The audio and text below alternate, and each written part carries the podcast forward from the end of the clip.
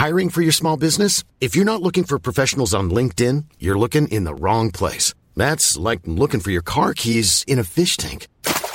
LinkedIn helps you hire professionals you can't find anywhere else, even those who aren't actively searching for a new job but might be open to the perfect role. In a given month, over 70% of LinkedIn users don't even visit other leading job sites. So start looking in the right place. With LinkedIn, you can hire professionals like a professional. Post your free job on linkedin.com slash people today.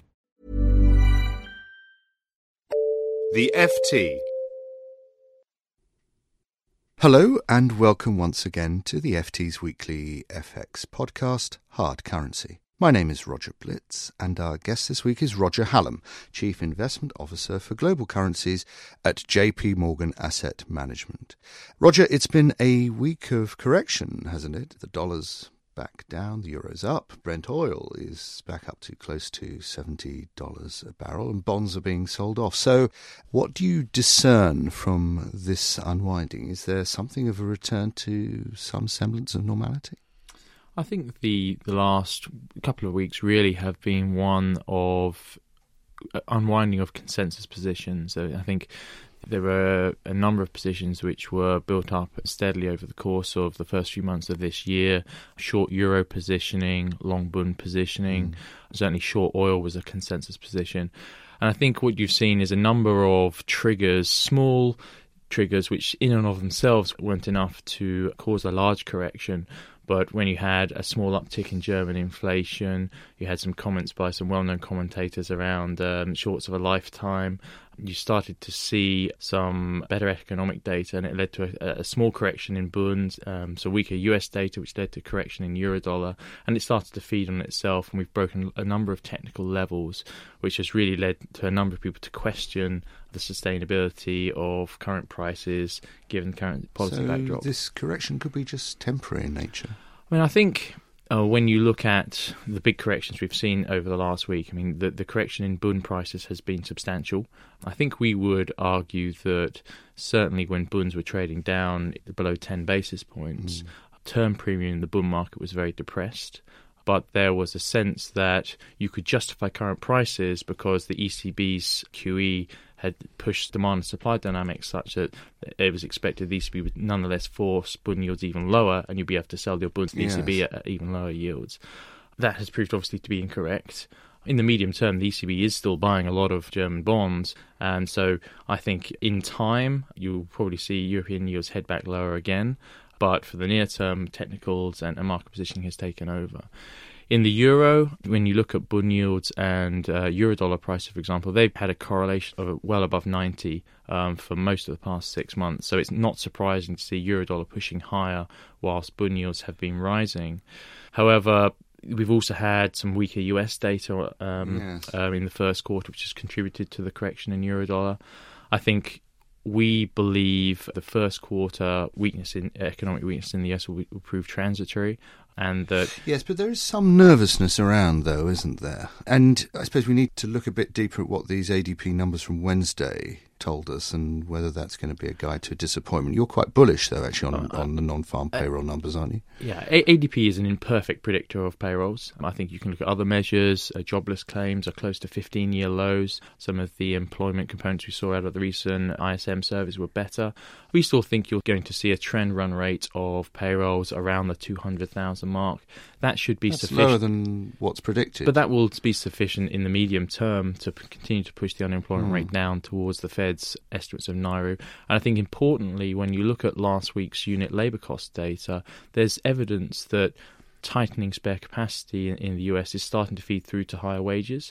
And so that lowers the bar for the Federal Reserve in terms of the growth versus inflation trade off. A reasonable rate of growth in the two, two and a halfs region with inflation ticking up, we think would still be enough to get the Fed over the line to hike rates in September. So it's about dollar bulls holding their nerve at the moment. We think so. We did cut our dollar long substantially four weeks or so ago. That's um, tactical, was it? And that is a tactical cut of a longer term strategic view. Mm. Um, we are looking to rebuild long dollar exposures. Right. On confirmation, we are starting to see an improvement from Q1's weak growth data. Okay. And from a euro perspective, therefore, you know, it was at 105 five weeks ago, now around 113 to 114. What do we make of the the real economy in the eurozone? Is the recovery looking better than we expected, or are people getting into the euro as a funding currency? We've been generally constructive on European growth this year. Um, we were expecting something around the 2% this year. Mm. That forecast looks broadly on track. Mm the issue, I think, is much more around the monetary policy divergence we're going to see between um, Europe and the US. We still maintain with high degree of conviction that the ECB will complete its QE program, which is still due to run for well over a year to September 2016. By that point, we expect to see the Federal Reserve have rates above 1%. And with that backdrop, you're going to see substantial monetary policy divergence between the US and the Eurozone. And with the ECB continuing to, to print more euros at negative deposit rates. We think ultimately that weight of excess euros people being forced to hold them at negative rates will force a euro dollar back lower again. So we really are in this kind of temporary correction period. Maybe say April and May will be the kind of the, the, pausing moments, and we'll be back to normal at the start of the year. I just want to ask about um, emerging market currencies in this context and, and looking at the oil price because this view depends on whether you are bullish on where the oil price goes. Do you think, though, that that also is likely to prove blippish and that oil price will come back down again? I think generally we had been expecting oil to bottom at the early stage of this year, and that forecast has proved correct. And from here, we think there's a risk that oil price could still run a little higher, maybe up towards $75 a barrel. But from then, we, we should be broadly stable. And there is some evidence of firmer demand globally helping to support oil prices around current levels.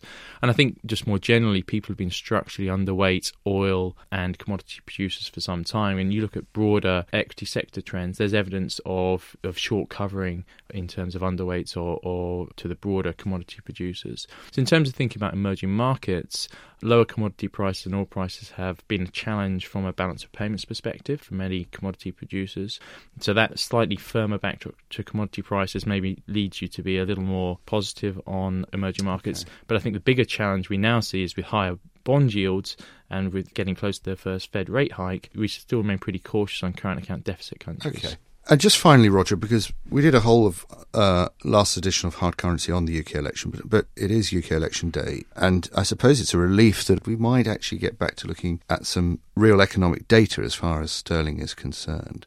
Although, obviously, we're probably about to enter this period of horse trading as coalition talks take place. So the currency world needs to focus very much on the economic data more than the horse trading, doesn't it? I think so. I mean, uh, as you say, it's going to be a very uncertain period for the next couple of weeks, in all likelihood, if the polls are correct. But taking a more medium term standpoint, the UK economy continues to trundle on at, at, a reasonable rate. The unemployment rate continues trundle. to trundle. That's a little bit uh, cruel, isn't it? I guess we saw some slowing in the last quarter. It, it, yes, I mean, growth continues. Real wages are rising for the first time in a number of years. And low inflation is the Bank of England's current challenge. But if the labour market continues to tighten, which has been the current trend, if real wages continue to rise, which has been the current trend, we still think the Bank of England will be moving rates higher around February next year.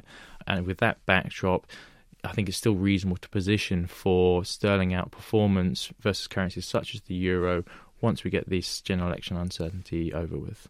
So, so Roger, just to recap, a temporary correction as far as euro dollar is concerned, some temporary relief for emerging markets, but concerns if bond yields continue to rise, and a pretty good outlook for the UK economy, notwithstanding what happens in the election. Yeah, I think so.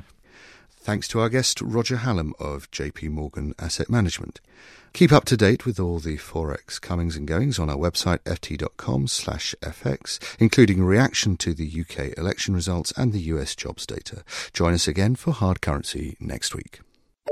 For more downloads, go to ft.com forward slash podcasts.